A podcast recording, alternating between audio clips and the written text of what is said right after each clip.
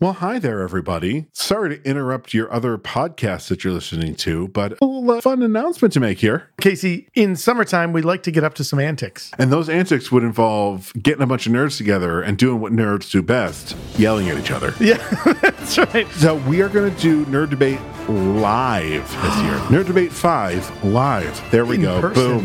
That Yes. is the subtitle. We just came up with it. We will be doing this at The amazing Bullfinch Brew Pub here in Syracuse, New York.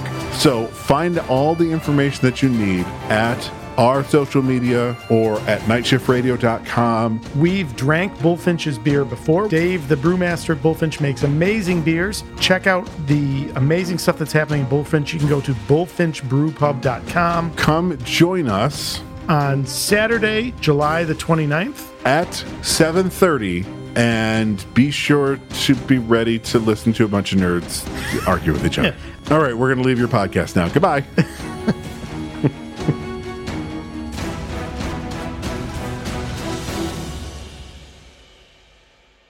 You're listening to the Never Heard of It podcast. a Night Shift Radio original. Every week we bring you the good, The bad the weird. and lesser known streaming movies. Hit subscribe for new episodes every Thursday and Sunday. So, Michael, as we've covered ad nauseum, you and I are the same age.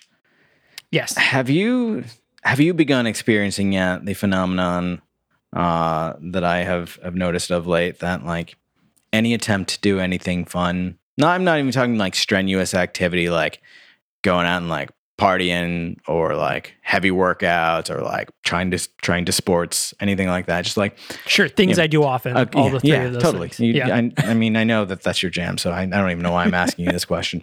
Uh, but no, like the, the couple nights that I, like I, I went out to the arcade and I, I maybe stayed out a little too late, but like literally all I did was just play video games, like nothing, nothing strenuous. Or like, um, yesterday I went on a, a, a bit of a trip, which I'll tell you about in a moment. But uh, the phenomenon to which I'm referring to is no matter what, no matter how low impact, uh, so far it seems that anything fun that I do results in me waking up the next morning feeling like I was roughed up in a parking lot for protection money. It's a very specific feeling. Um, yes. Okay. I, you know, I'll be honest. I, I'm I'm 50-50 and I know that this is going to skew my my uh, like thought process on this. But I had COVID uh, Oh, in July, yeah, yeah. and I've been kind of blaming, like, why am I like getting exhausted from doing any sort of like normal but more than normal, like slightly more than normal uh, physical activity, like if I'm bringing in three bags of groceries, you know, I live on the second floor of an apartment, Yeah. it's all stairs. Yeah. I bring it in six months ago, I would be like, okay, groceries are down, good. But now I'm like, okay, I got to take a minute before I put away the groceries. And it's like, what, what changed? And I've been blaming COVID, but it could be that could be an age thing. It could be an age thing, but now you've just made me think because like I have gone the the past you know uh, nearly three years since the, the pandemic first began in late 2019. Uh, I have not been sick at all, to my knowledge. I have not been noticeably sick. I've had no symptoms. I've had no positive tests. I've had no no real reason to be afraid. I mean, we had a, a couple of exposure scares that resulted in again negative tests and no symptoms. So, to my knowledge, I've never had COVID. But given that we know it's possible to have it and be asymptomatic, now I wonder like, do I have long COVID? Just like right. I'm you- like long term fucked for the rest of my life without even knowing why. Like that's entirely possible. Uh, and so now I don't know whether to blame it on age or that. And now I'm I'm even more sad. but yeah. let me tell you why it was worth it. Uh, I, I want to hear. Remember how I, I've I, I've told you that there's a, uh, a fried chicken place in Louisville called Royals that uh, it just Yes. has like honestly, if there's any place that in in this country that makes better fried chicken, I haven't found it yet, uh, and I am willing to uh, to do the research. Um, so we we did. Willing participant. I am a in that, willing in that participant in that study to find the country's best fried chicken. Trust me. We did that thing again where we're like, "Hey, do you want to go to you want to go to Louisville this weekend for Royals?" so we got in the car early yesterday morning. And, you know, we had our cup of coffee, our smoothie. We you know, grabbed a grabbed a, a cup of coffee for the road and just drove the three and a half hours specifically to get fried chicken in Louisville. Um, which was worth it in and of itself. Even if literally, if we had like finished, like washed our hands, got back in the car, and drove home, it would have been worth it. Uh, but you know, while I was there, I did a, did a little driving around, did a little bit of uh, mental research for uh, for the story that I'm writing. And then, you know, we just kind of explored the city a little bit. We checked out the like historic old town district. We were to go uh, check out another neighborhood, but turns out there was this like massive Pride Festival event, which looked awesome, but like it was a it was a cluster. So like trying to find parking and like wander through all those people. We're like, yeah, maybe not. Let's just we'll head towards home. We were going like, have I told you about butt drugs? So there's a billboard. Go on. on, on uh, 64 westbound, leaving the city of Louisville uh, on, on, the Indiana side. You know, if you, if you spend any time down in Kentucky, Kentuckiana, you'll probably see it.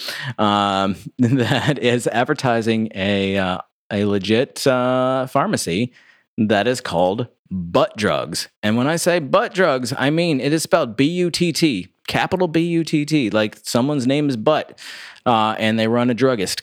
Uh, and you know, it's it's obviously obviously that sign is meant to draw people in for for a, sure. a roadside adventure, uh, and that's it's in Corydon, Indiana, which is the old the old capital. I know that because uh, we used to stay at the old Capitol Inn uh, frequently when traveling cross country as a kid. Uh, so we were going to go there, but it closed early. We didn't make it, so we decided to uh, to take a little side detour through this little little tiny town across the river from um, from Louisville called uh, New Albany, Indiana, and you know it's the kind of thing where like from the highway it looks like maybe like two blocks, one road of like like really nice like 1800s brick row house uh, row buildings like you know real nice downtown it basically like picture like the the main two strips of like Salina Street in Syracuse, but like strip it down to like that's the town. Gotcha. That's what it looks like from the highway. We got off and actually like it's not big, but it is fucking adorable. Uh, and I just I fell in love with it immediately. There's a tiny little like shack of a diner that's painted all like bright blues. And it's called Ladytron, and it has like a, a robot. Yes, that's a band. Is it? I think. actually, I think you're right. Yeah. Yeah. Um, it has like a, a robot like waiter or server, whatever, standing out front. Um, and then I looked at their menu, and all of the dishes are named after like badass women in sci-fi. So like Ripley, Uhura, uh, etc. So like I fuck I, again, that was also closed, but I intend to go back to go to there sometime because that place looked amazing. I mean, that sounds amazing. That sounds like a worthy road trip. also wandered into this neat looking little boutique called Him and Her and found like listen, I never find like nice things that fit me well. Uh, I've just got like this weird, absurdly average body shape where like everything that's mass produced is either too large or too small and like nothing fits me right. I saw this really nice coat and I'm not sure what it's made out of. We couldn't find the the ingredients tag. Uh, but it feels like it's cashmere. Uh, and it's like just like halfway down my, my thigh length, this like long gray button up, soft like wool coat. Uh, and I picked it up and I'm like, no, there's no way. There's no way. This is going to be like way too small or it's going to be like real dumpy looking. I put it on and when I tell you it fit me fucking perfectly. and then like the inside is this crazy like paisley thing where like on the outside Oh, it's I like, like that. the outside is like you know real like neutral light gray very professor coy vibes and the inside it's like bam i'm eric from sex education uh, i actually I, I did post a, a real quick video clip on my, my instagram so you can actually you can see it no no I can see it. none of the rest of you can unless you Don't go to see it though. The rest of you are not allowed. uh, but yeah, so like I was super stoked. It was a very good day. Um, but yeah, you know, this morning I woke up and I was like, oh my god. Why why do I feel like literally somebody dragged me out of bed and just started beating me with hammers? Which is a very uh, not great way to wake up. It's uh, so yeah. Yeah, I, yeah. I don't. It must be. It must be an age thing. Um, I think because that that is definitely. If I'm more active, I wake up the next day and I'm like, why do I feel so run down? And It's like I because I was active. Like I, I mean, I have a very sedentary job. You know, like we have very sedentary jobs. So Well, I've, you know, I've noticed that like if I do a longer road trip, like if I were doing you know the the trip back to, to Syracuse, if I do that in one shot, I am useless for like three days. Um, Yeah, that's a rough. I mean, that's a long drive. and this like this trip is you know it's three and a half hours like each way. So like that's not bad. It's it's enough to like okay, my back's feeling a little sore, but like we get Yeah. there, we walk around, we eat, we have fun, and like it's very relaxed, very loose. And then we get back in the car and do the same trip back, and it's again just very relaxed when we get home. But apparently that's enough. That that must be enough. that's what did it for you. I don't I don't know. I don't know. But anyway, that's not what we're here to talk about. We are we're bringing to a close uh sexy September. Are we not? We are we are indeed. Uh, yeah, I I I actually do want to tell a story really quick about Oh. butts. Oh, I'm sorry. It's- Please go on. it's very important that I tell this story. So, so I you might know this person too. I know somebody with the last name of Butts. I've known people with the last name of Butts, plural, never singular Butts though. plural. Yeah. Yep. Yeah. So never single, but I so I know someone with the last name of Butts, and I I knew this person just you know friends of friends for a long time. I didn't think that was their real last name Oh no. because MySpace age. This is when I knew this person. Sure, sure. Everybody. I mean, I'm Michael Fight, right? Yep. Like I knew people who had And I'm Sabrina sorts of- Buckets. and you're Sabrina Buckets, right? Everybody had, you know, all those like early 2000s hardcore emo kids. Everybody had a nickname. yep. And I knew somebody with the last name of Butts, and I thought that that was just their like online persona. And I remember I was working at a fruit stand, Mm. let's say, Mm-hmm, and uh, this you know couple came in, and you know they were talking to me. They were an older couple. Uh, you know, uh, I mean. Now they're they're probably like not much older than, than me, but back then I bet they uh, woke up you know, feeling like they were in a lot of pain too. they definitely, and then they were like, "Now we got to go all the way to the, to the mall." uh, so I was, I was helping them, and they were like, "Oh, you have a lot of tattoos. Like, you know, our daughter has a lot of tattoos as well. Like, maybe you know her. This is her name. I mean, uh, you know her last name now, Jesse." And I was like, I was like, "Oh, I mean, maybe like." You know, I don't know, probably. Like I know people named Jesse and and I was like, "Oh, what's the last name?" And and she was like, "Butts." And I was like, haha, oh, Jesse Butts. I know Jesse Butts. I was like, oh, okay, cool. And so I'm helping them with their thing, and then they're going through the process and they're like going through, and I was like, cool, now I need you to put your last name. And she was like, it's Butts. I already and I was like, you that. haha.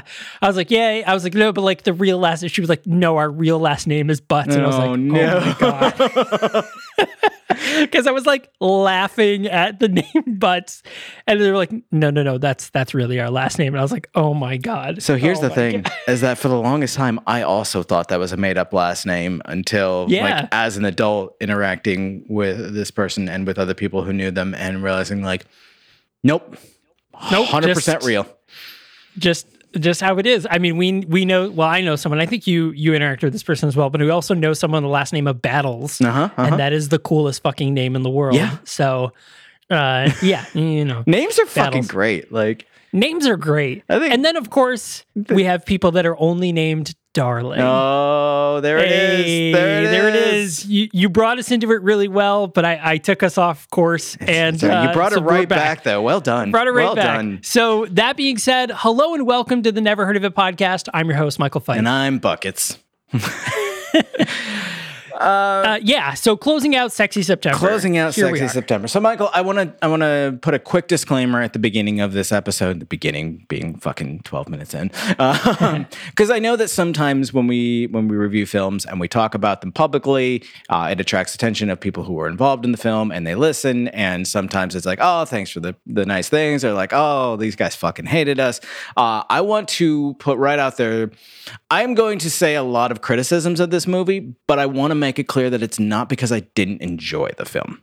So, for if, if anyone who was involved in this film stumbles across this, please bear with us. Understand, I'm going to be harsh, but fair. Yeah, I, I, I uh, I'm I'm right there with you for this film because uh, I watched this movie and throughout this entire movie, I'm like, man, this is really cool. I hope something happens. Yes. That's I was like, awesome. Wednesday Addams as a caretaker. I can't wait for her to do something dope. And then like you kind of, but at the same time, like, but why? but like also, uh, Lauren Ashley Carter is serving up a lot of Jenna Coleman vibes in this film. yeah, and I do, I do love get a lot of that. Okay, Yeah. so first and foremost, uh, this movie, Darling, uh, made in 2015, uh, sometimes also tagged as 2016.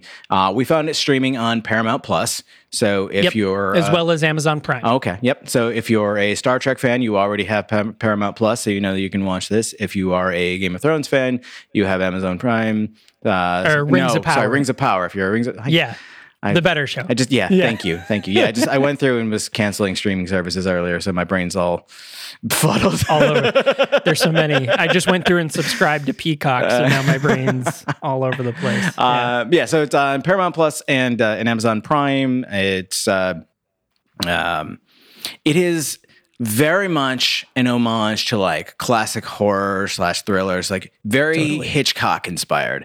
Um, Oh, totally. I think it, Yep. I think it's entirely fair to say uh, that Mickey Keating, the writer director of this film, uh, was almost definitely going for, if not a direct Hitchcock inspired vibe, then a Hitchcockian uh, genre type film. And I think to the extent, uh, like at your surface level, hundred percent, I think you nailed it. I think that you you totally. you portrayed exactly the the vibe that you were going for. Um, that said, I have a lot of problems with this film. I got a lot of problems. I got a lot of problems with you people. Uh, Yeah. it's, it's all in black and white, which I think was fucking dope. And Very cool. I think it was. I think that was like the right choice for the aesthetic yeah, too. absolutely. I, I like. I don't think that this would have worked uh, otherwise. Um, and you know, bef- before I start going into any any more criticisms, why don't you kick us off with what the film is about? Yeah. So th- this is this is kind of a tough one because uh, there's a lot of different descriptions of this movie, and None of them are uh, right. None of them are right. So, so the the main one for uh, "Darling" on IMDb is a lonely girl's violent descent into madness.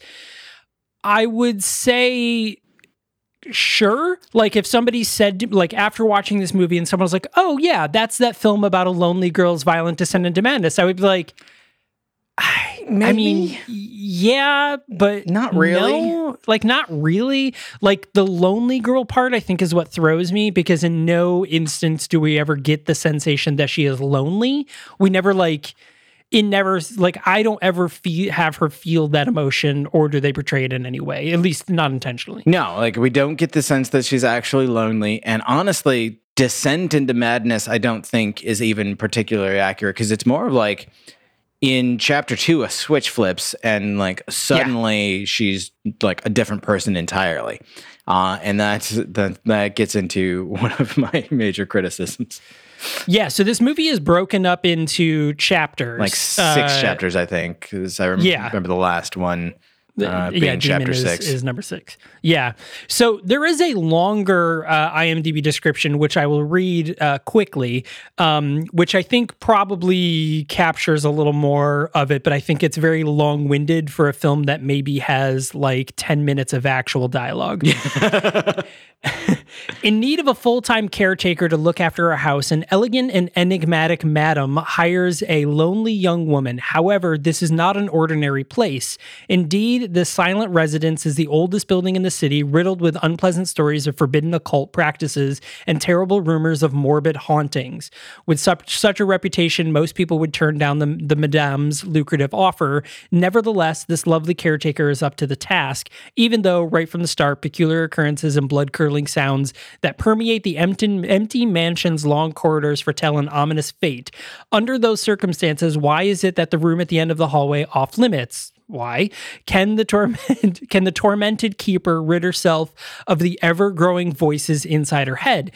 Now, this is another one where if somebody reads this to me after watching the movie, I was like, but not really. Okay, so first of all, thank you, Nick Reganis, or whatever you pronounce your name, that wrote this uh, storyline synopsis. Uh, that actually, I feel like if you want to watch this movie, which I will not discourage you from doing in any way, like again, understand, I enjoyed this film.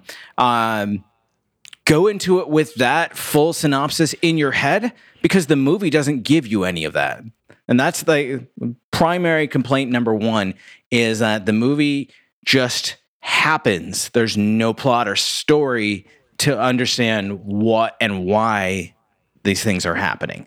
Uh, and so that, there you go. That's the story of the movie. but the movie doesn't tell you that. Yeah, you know, and we we have said many times before we love those sort of like you just kind of pick up in the middle of a story Yeah. and you watch, you know, it doesn't have to have like a, a thing happens, everybody deals with the thing, Oh, yeah, the yeah. thing resolves. It can just be like, all right, you got dropped in the middle of this scenario. Now you're going to watch these people, you know, do their life. And that's fine. But this definitely starts off with a scenario. It gives you some sort of scenario where we see a person being hired to be a caretaker, you know, the, um, the madame. It- who, by the way, is played by Sean Young, um, who I freaking love Sean Young. Uh, you know, everybody is going to know Sean Young from Blade Runner, um, or she plays Rachel in Blade, uh, Blade Runner. Okay. Or you're uh, the original and uh, the reboot, or you're going to remember her as uh, Lieutenant Einhorn from Ace Ventura. Oh, that's right. Uh, she was Yes. also in the uh, 84 Dune, uh, Chani. Oh, in in Dune, Yeah. right as well. I remember her though because I am me. Uh, as as the character Ms. Hyde in Doctor Jekyll and Ms. Hyde, Oh, yeah. which is such a great movie, and it was part of this weird, like like genre of films that happened in the 80s to 90s where like people were turning into the opposite sex all the time you know where like there would be this experiment of like oh i woke up and i'm accidentally a woman now. Like it, it was a very very weird genre like micro genre of films that just got really popular during the 80s and 90s We don't have time in this episode, but I feel like that that deserves some some attention and dissection of like, you know, was that um, people who uh, were identifying as trans but unable to kind of be public about that, kind of writing their own stories into uh, movies, or was that a like backlash against like, oh my god, the the cross dressers and the Satanists are gonna get you sort of thing that was also happening Right. in the eighties, like. Maybe both. maybe both it was it just depended on the film yeah so so this film starts off with we meet our caretaker who is only referred to by the name darling um and uh who who again played by lauren ashley carter uh and and you're right very much uh jenna malone claire from the doctor like you know she's school marm dressed but like also a little bit of wednesday addams she has this very like black dress with the white collar Yep. you know the the straight hair you know or the the like you know very framed hair it feels a little like she's spooky which is i think what throws it off is because the idea of this film is that she comes in and is corrupted by the house but that's not how i felt it. No, in like so we get the scene where she's uh, you know being welcomed in the house for the first time, and the madame is like, "Oh, like you know, I'm, I'm surprised that you even responded to our ad, given our our reputation." And she's like, "What reputation?" Like, oh, I definitely shouldn't be telling you this, and it's like really sketchy. Like you're Right. like. You want to see her reaction to this, like you're telling her this on purpose. And apparently, the previous caretaker jumped from the roof and died. Uh, and like that's the end of that discussion. And we have this person who, uh, Darling, looks like she is a little bit of a, like you said, Wednesday Addams, sort of like kind of spooky character himself, herself, uh, confident and like fine with the fact that she's in this. Uh, objectively gorgeous old like New York Oh, like, man, this is brownstone or something uh and I mean the floors, the woodwork everywhere, the like the tile. Oh my god, absolutely gorgeous home. And you know, she's wandering around it all by herself uh, for like no other context other than she's a caretaker. We don't know why she's taking care of this home. There's no like family or children she's looking after. Like she doesn't do anything. She's never like cleaning or cooking or anything like that that you would expect like an in-home like servant type role would fill. Uh, so like again, and it's clear that she is getting paid to be there literally she's just not to paying be there. Yeah, like it's Yeah. not like you know she's not Airbnb in the place or something. She's just there, Right. There, um, but yeah. So the first night she's wandering around and like I made the very. Uh,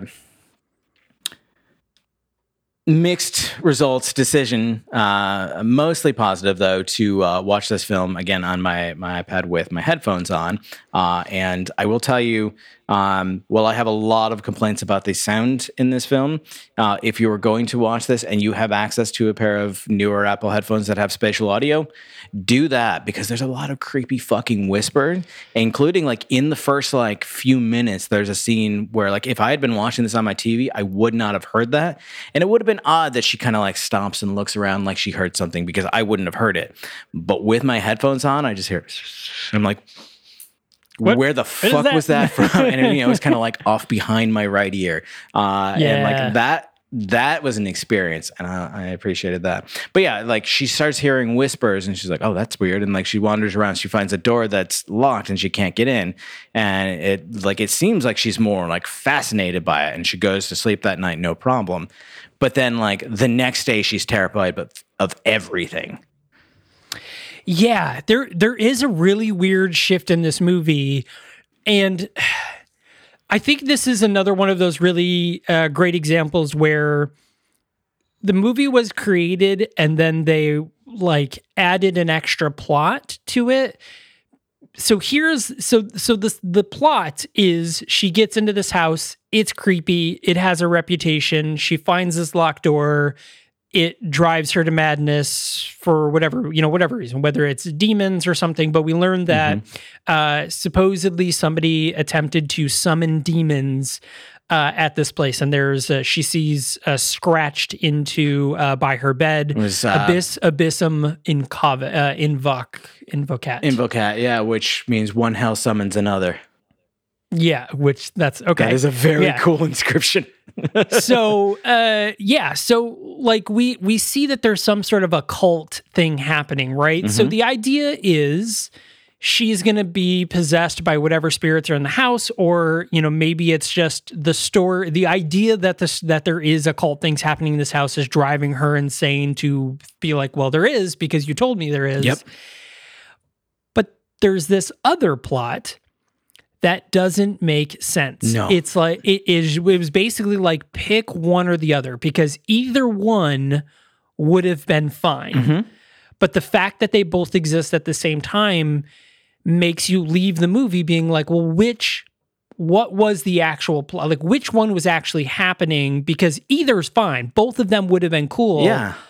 But I need to know which one I was supposed to care about. Yeah. So uh, like on like day two or three, she goes out and she she gets a bag of groceries from a local corner store and is walking back and this man stops her and like startles her as he grabs her shoulder on the street. Uh, and he's like, "Oh, I'm sorry for for frightening you. You dropped this." And he holds up this necklace that she had found in the drawer uh, in her room as she was literally just taking her clothes out clothes out of her suitcase and just shoving them in drawers. And I'm like, wow, like Me every time I go to a hotel. Yeah, but, like- what- you're you're here to to like to watch over this home and like that. Like if I saw that as the homeowner, I'm like, how am how am I supposed to expect you to take care of my home if you're just shoving your Right. clothes in drawers? can't even fold your clothes. uh, but anyway, it's this is this uh, necklace of a crucifix, which if you're not paying uh, close enough attention right away, you might miss that the crucifix is actually upside down. Uh, Yes. which is of course a typically used as a symbol of the satanic or the occult, of blah blah blah blah blah, because you know Jesus, whatever. Um, but she starts having these weird flashbacks of like or flash forwards or premonitions or something. We don't know. But she sees blood. She sees people like her and this guy screaming and struggling and whatnot. This, you know, kind of violent encounter. And it really has her shaken. Uh, but this is a good point to, to mention. The the flip side of watching this movie with headphones on uh, is that while they do some really cool things with the the whispers and there is some like really fun like tension building music and stuff like that this is one of those films that relies entirely too much like to the point of being a crutch on like quick cuts and loud music to or Yeah. loud noises or whatever to give you jump scares rather than just building tension. And I fucking hate that. It's so played out. It's so tedious. It like it just it's distracting when like you know if if you don't have enough of a, a of a plot to fill up an hour and 45 minutes then leave out all the weird repetitive bullshit quick cuts make it an hour 10 or whatever you have to do. But like, Yeah. it's honestly, it's, it, it added nothing to the film and it was distracting. And so like, this is one of those examples where like, we just see those and like, we don't understand why. And she like just drops her bag of groceries in an alley and like decides to follow the guy to like where he works or lives or whatever. And like, why? What? Why? Yeah, Go- it's really weird because in the end of the movie, we get this inclination that it sounds like uh, this person had hurt her sometime in the past, Mm-hmm. but the dots don't really connect very well because, like, uh, we'll get there. But so she sees this person, she is genuinely freaked out. Yeah. I mean, this woman literally looks like she saw somebody get torn in half by their bare hands. Yeah. Like, she is visibly distraught, you know, like horrified, like terrified, horrified, not just like, oh, what was that? Like, I've just seen the worst, craziest thing in my life, horrified. Yeah. And it's really interesting because, again, there's no merit to it. We don't feel like like when she's horrified, I'm like, what the fuck are you doing? Like, I don't understand what's happened. Like, why are you so scared right now? Like, you seem crazy. Yeah. What is happening right now? Well, and like, again, it, like- it doesn't make me want like it doesn't bode me to her case, I guess. we as the audience only see the like quick snippets of like the bloody faces and stuff like that. So like we're supposed to assume that like she knows something about this guy, but she doesn't indicate that she knows anything about him or that she knows him at all. And she like if anything just seems like she's absolutely terrified because like these flashes maybe are happening in her head and that's what she's seeing and she's like oh my god this guy's going to kill me or something like that. Yeah, it is it is really interesting because it's it because the way the film starts because she's like, "Oh, I just I just got to the city. I'm here to be the caretaker." You don't you can't place you, you can't like place it in a timeline of like, "Oh, she met this guy, he assaulted her, and now she's run into him again and then Yeah. you know, and now the movie is going to progress of like her freaking out because she ran into her abuser. But the timeline doesn't work out that way. So to to as the audience, as somebody who was watching this movie, I was like, I don't understand who this person is. You know, you say like it was a flash forward, maybe, but again, like if that was the house like fucking with her, but like we don't really see the house fuck with her, so I couldn't make that connection. I was like, I don't understand Yeah. what she's seeing, and it doesn't even pay off in the end. So I was like, I, Like I don't really understand what she's seeing. I have a pretty strong theory of what it all means, but again, the, the movie doesn't give us enough to be sure. And not even in like the like, oh, it's a mystery. It's like, no, you just didn't tell us anything. you just you just didn't tell us, yeah, or even allude to. So yeah, like she goes about her business. She gets a phone call on the like old fashioned uh, rotary phone, uh, which this is another thing that the the movie tries to do and does does an okay job. I, I will give them credit. for This uh, they they did the thing where it's very nebulous of like what time period this is set in. Like you know, again, it's black and white. It's shot in New York City, and you are not going out and filming outdoors in New York City, in, like in the 2000s, and capturing anything that that looks like it's from an older time. You're just not going to. New York City Right. is I mean, New unless your budget is like you know a hundred million dollars Yeah. or something. Uh, So like they they were really uh, really thoughtful with like the aerial shots. They were far enough out that like you could see cars and headlights and whatnot, but you couldn't really make out the cars. The times it was street level and you see cars go by, it's so quick that like you really shouldn't be paying attention. I was looking for it because I wanted to see like okay. When are they setting this? Because the house is obviously very old. Uh, they had the the rotary phone that is actually in use.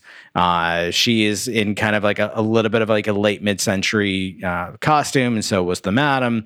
Uh, and you know the the guy that she meets is just like classic like business suit. So it's really super nebulous. Later on, we see his license, his driver's license, uh, and I actually paused and looked, and it said the expiration date was 1971. So it sounds like this Okay. was probably supposed to be set in like the mid to late 60s, which cool. Like you, like again, that they they they pulled that vibe off. Uh, it it took some research to understand what time period it was supposed to be, um, but I think they did a pretty good job with that. But so she gets the phone call and she starts to tell the, the man, I'm like, yeah, there's this room that I can't get into, and the lady's like, oh no, you must never open that door, but like doesn't explain why or you know, give any background or like that's just it. And meanwhile, Darling is still just hearing like creepy ass whispers. and just having like full on like house on haunted hill Mm-hmm. you know creepy fast forward head shake moments Yeah. uh but yeah her you know again the descent into madness you're right caleb it is more of a snap Yeah. it is like she shows up she feels very innocent but maybe kind of spooky Yeah. and then all of a sudden she's gone mad Yeah. and it's like okay well uh, but what? What trick? Because like it doesn't feel like the house. It feels like she made she brought the madness into the house Mm-hmm. because we don't ever really get I, I just couldn't make the connection between house you know creepy house and creepy girl affecting each other. And like she starts to hear like kind of classic haunted house noises, like creaking floorboards and bumps in other rooms, and like she's laying in bed looking at the the uh, the Latin scrawled on the the bedside table, and the door opens and slams next to her. Like that was a good jump scare. Like Sure. when I when I say that I hated the way that they used sound to create jump scares, this I liked because like it was a very like I spent this entire movie w- paying more attention to the background, I think, than to the the actors, because I was looking for those like ambient moments. I was looking for like how are they trying to create dread in a more sub uh, subconscious or subliminal way. And so like I saw the door start to open before the slam, and it still got me. yeah yeah i you know you said it in the beginning of the show but i completely agree with you that if uh if um uh, mickey keating's goal was to make a hitchcock like film but with a modern horror take to it he he definitely did it Yeah. right like Yeah. like he he did pull this off and i will give it to him that visually there is a lot of amazing shots in this movie but i think but I think when it comes to writing dialogue, what little of it in, there is in this movie, Mm-hmm. and setting a story that people follow along, I think that's where he faltered. Yeah. But beauti- this is a beautiful movie. Absolutely. Uh, I mean, the scenes, it, it is very, very well shot. Um, and I mean, the you know, majority of it takes place it to just in that one house, and like, there's Yeah. so much to admire just in the house, and like, you don't like you don't have to do a lot to like just you know, those establishing shots, just like the tight close up of the phone, like or like Oh. they like they just the view through the bathroom door and like all you see is like the the tile floor and like the old fixtures and everything like it's just it's really really really well laid out that whoever was the director of photography like uh, understood Mac Mac Fisken. all right, Mac understands how to get a get a shot, and I absolutely appreciated that. Yeah, which it looks like Mac has worked on all of uh, Mickey's uh, films. Oh, that makes Uh, So that's yeah. Uh, you know what I really loved the most about this is that they really used static shots well. Yes, There is a lot of just like the camera is set up, and and uh, this is another one of those things where if written better. Uh, the house could have been a character in itself, Very, and I feel like- like the house is very underutilized. I got some like super super subtle like House of Leaves type vibes early on, Yeah. but like they didn't pay off. And I think exactly to your point, like the house as a character, like that's I mean it's a bit of a trope, but also it fucking works when it's done right. Yeah. Yeah, and they definitely had the opportunity to to really lean into that, but the house sort of feels like it it falls back into the scenery, right? Like it we don't I don't get the sense eh, throughout the entirety of this movie even with the chapters sort of leading us on to that and even with the the you know descriptions and the plot descriptions saying that this is that this house was making her feel this way I never got the sense that the house was doing anything to affect her mood. And even in the end of the movie, they almost negate all of that mm-hmm. with the phone call that she gets. And it's basically like, well, we're going to undo everything that we said, the reason why this film is happening with this phone call. And it was kind of like, oh, well, then what was the point of the house? Yeah.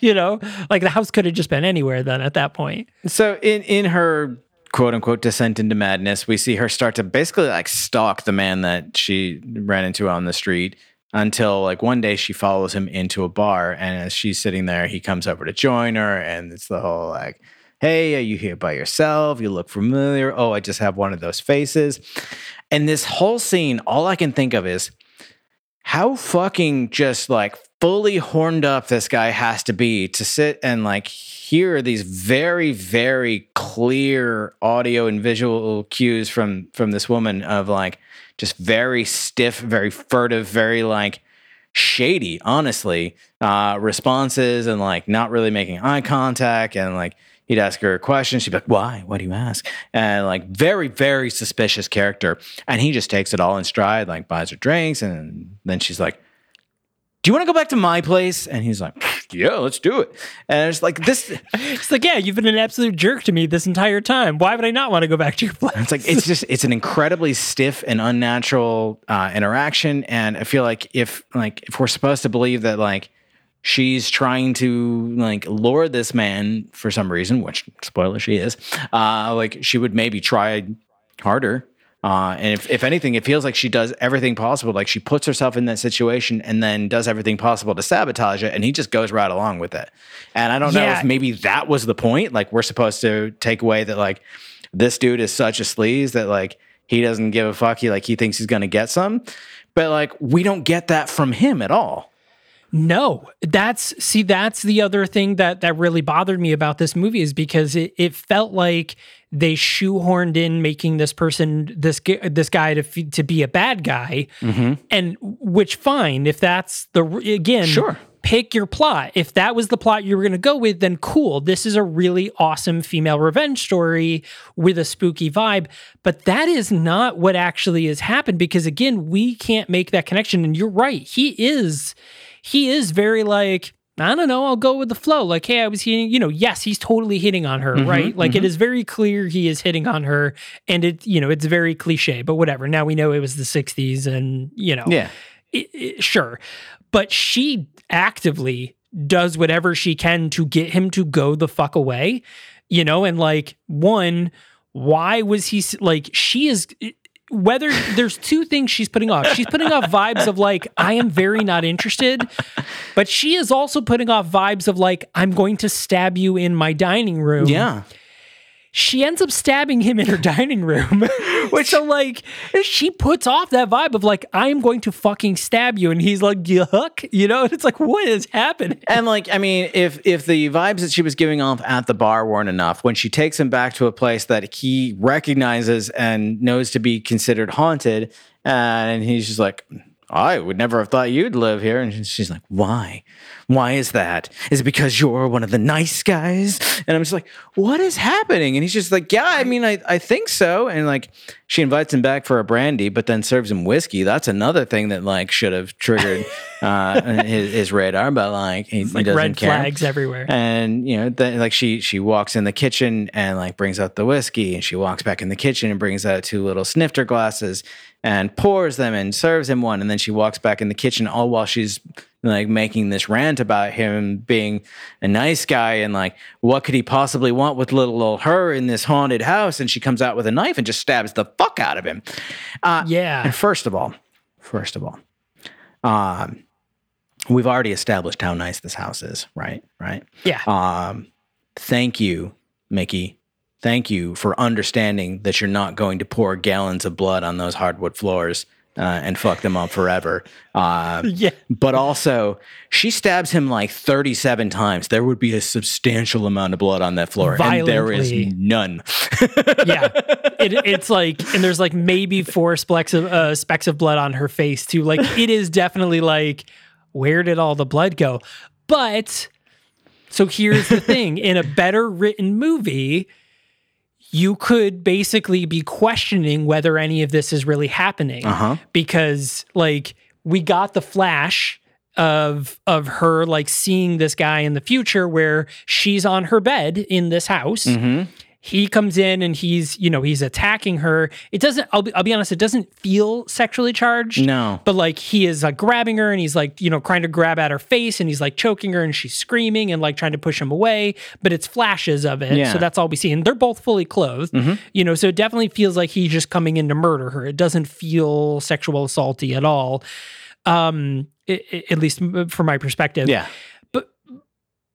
And then we could have set it up though where it was like she just the house gave her this vision of of this guy being this crazy abuser, drives her crazy. She takes him back and kills him and the whole time he's like, "What the fuck, dude? I didn't do anything wrong. Like I don't even know you." Mm-hmm. You know, and that's kind of even what he said. He was like, "What did I do? Like I don't understand." And she's stabbing the fuck out of him. It's But again, in a better movie, we could have been like, she's gone crazy. But instead, we're like, Yeah. I don't know why you're doing this. yeah. And so like apparently he lives through the like 37 stabbings and so she gets a plastic bag As and like do. strangles him and then duct tapes it over his head and drags him into the bathroom. Again, no blood anywhere, which again, practical Caleb. Thank you for not ruining those gorgeous floors. But like movie Sure. watcher Caleb, where the fuck is all the blood? Um, and she I, drags him into I stabbed my hand with a tiny little steak knife, and I was I was picking up blood droplets over my kitchen for weeks. Yeah. because it was splurting everywhere. Seriously. Uh, she drags him into the bathtub and has like a weird freak out moment and then just goes and lays down in the bed. And then we get another weird, like kind of glitchy, trippy uh, sequence where like he gets out of the, the bathtub and walks into the bedroom where she's laying. And then we see the attack happen. But like, did it? Because then, like, the next day, the body's back in the bathtub. Was she Yeah. dreaming? We don't know. See, th- again, like we could have set up a we could have set up the house as a character that's corrupting her mind and making her paranoid, mm-hmm, right? Mm-hmm. Paranoid delusions, seeing things that aren't really happening. And that would have been cool. So up to this point in the movie, had they done better setup in the beginning about the house, you know, being a corruptive force, and these chapter markers, by the way, make no sense. No. As you're watching the movie, I'm like, none of that didn't make any No, sense. No, they didn't add anything. Yeah. So she eventually cuts up the body, throws it away, you know, gets rid of it. Then we, you know, at the end of it's it's now the end of the movie, right? Mm-hmm. Towards the end of the movie, and we get a phone call. And mind you, the madam has been calling, or at least a phone call has been happening this entire movie. Yeah. And she's been ignoring it. Once she brings the guy back to the house, she keeps ignoring the phone, right? Because the, the madam has been making regular checkup calls. Yeah. So finally, she answers the phone, and the madam's like, We finally checked your references. And, you know, Dr. Abbott told us everything that happened. And she was like, Oh, Dr. Abbott said I was fine, but that man deserved what he did to me. And, like, I don't regret a thing. I couldn't let him live with it. I couldn't let him live with it, implying that she killed somebody. Mm-hmm. And this doctor, you know, after she was caught killing this person, basically, you know, was like, hey, you're good to go back into society now, you know, after your mental breakdown or whatever, which undoes all of the house is spooky and corrupting her. Like, I mean, there wasn't much of it, but it undoes all of it because Yeah. then it's like the house isn't creepy. She's a psychopath. Like that's that's the, how this story paid out. Now the guy's a victim. Uh, He's not. Yeah, and You know. the the madam is like, I, we don't care. Like, just like we just want you to leave. You can keep the money. Just please leave the house. But like, again, we don't understand like if she is supposed to have actually done something or if she just lied about her references to get into the house. We don't know any of that. The only theory that I have is that supposedly the the house like had demons in it, so maybe uh, the previous caretaker was driven mad by the demons and killed herself. Uh, and maybe it was the previous caretaker who was assaulted by this Harry, whatever his name is. Uh, and like the house was showing her, like, darling images of that. And she, like, maybe she's possessed by the previous caretaker's spirit and like decides to go for a revenge or something like that. But all of this is wild speculation on my part because the movie doesn't give us enough context to know.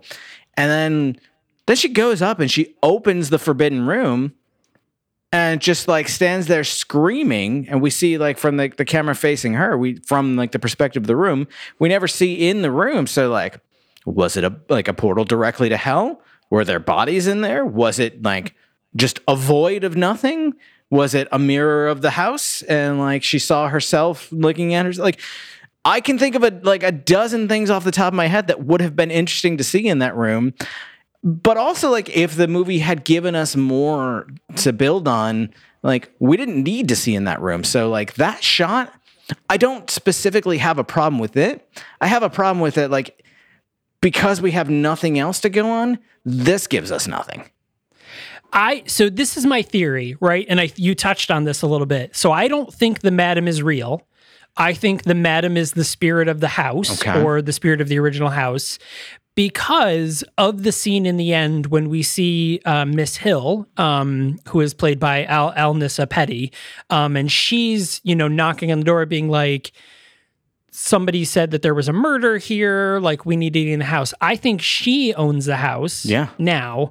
And it's just is kind of left vacant, but the madam has been bringing in caretakers to basically feed the the madness of. This is very like haunting of Hill House Yeah. or not, uh, uh, House on Haunted Hill, right? Where the ghosts bring all of the relative spoilers, where the ghosts bring all of the relatives back, all of the people that were involved in the original massacre of of the haunted Hill House, Yeah. back to the house to basically fuck with them. Yeah, Haunting of Hill House. That's kind of yeah. Yeah. So I think that yeah, the the uh, yeah.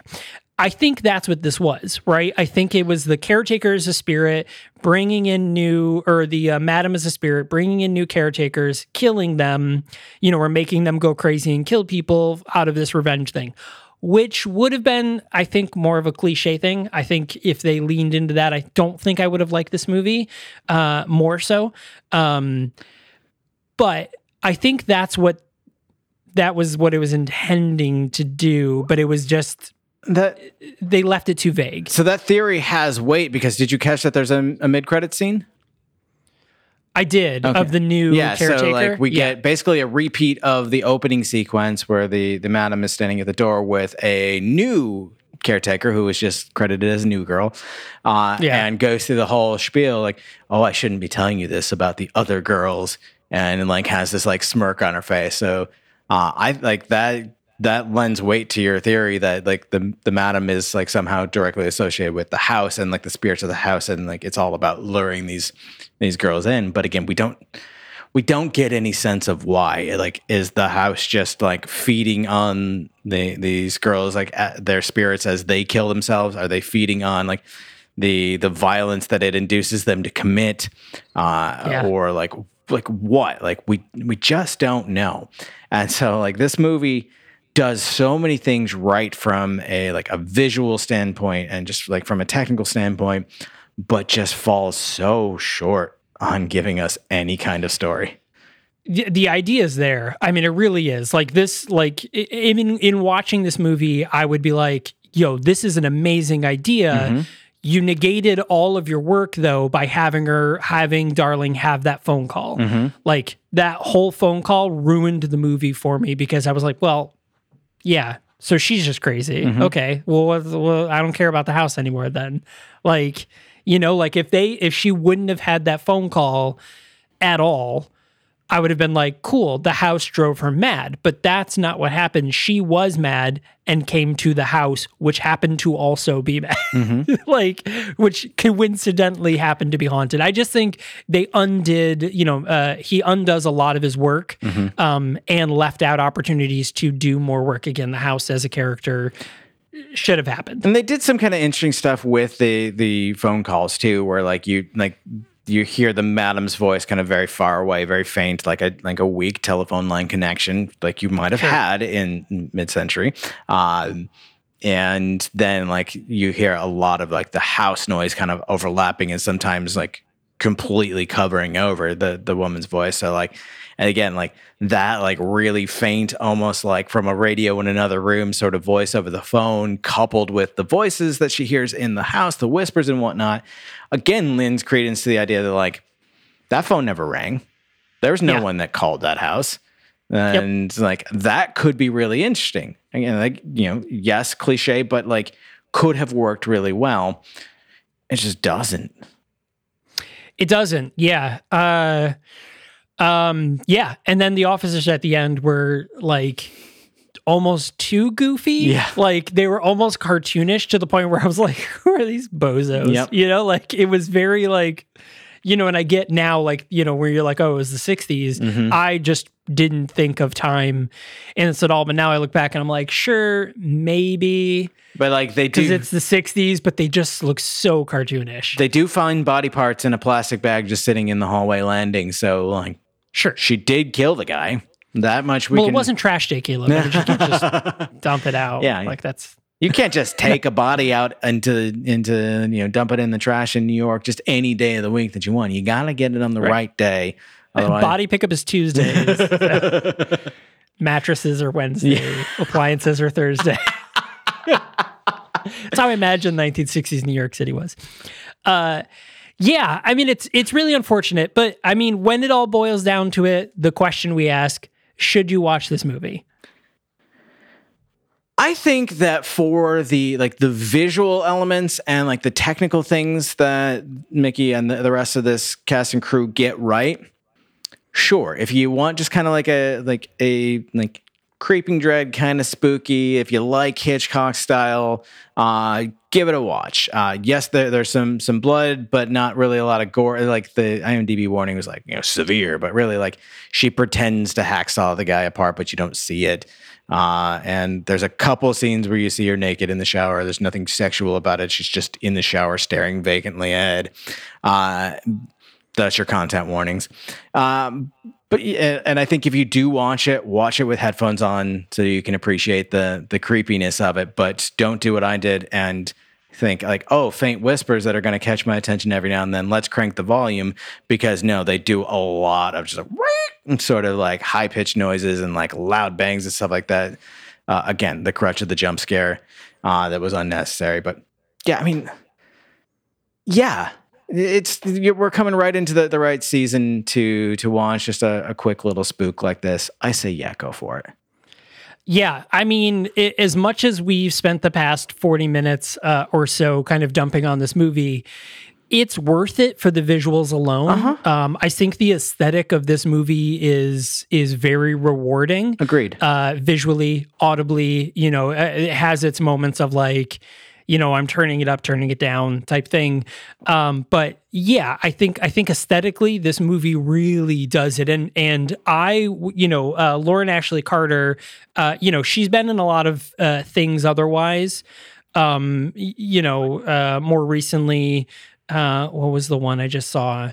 Um, that I was like, oh yeah, oh she, there was a once bitten short that she was in, for sure, probably not related to the Jim Carrey movie. It's- but she's been in a lot of like spooky, weird movies like this. Yeah, it seems like she does mostly a lot of uh, like indie horror type stuff um, or indie thrillers. She did. She was in an episode of SVU, so uh, there's always one. Eh, there's always one. Yep. Uh, and it looks like her big break was in uh, the uh, Joseph Gordon-Levitt film Premium Rush too. Oh yeah, I forgot about that. But yeah, I Yeah, think the that- bike. Honestly, I think that like her performance, given the writing, her performance was great, and I think that she was absolutely the right pick for this character of Darling. Uh, I wouldn't change a thing about that, and I think the you know the costume department spot on. I think the Yeah. the you know the the photography spot on. The music was really good. The sound mixing not so much. Uh, and again, like the the effects that they used were were overused. Um, but yeah, all that it was a very enjoyable film. Uh, and if you're not going into it to pick it apart like we do, I think you'll have a good time.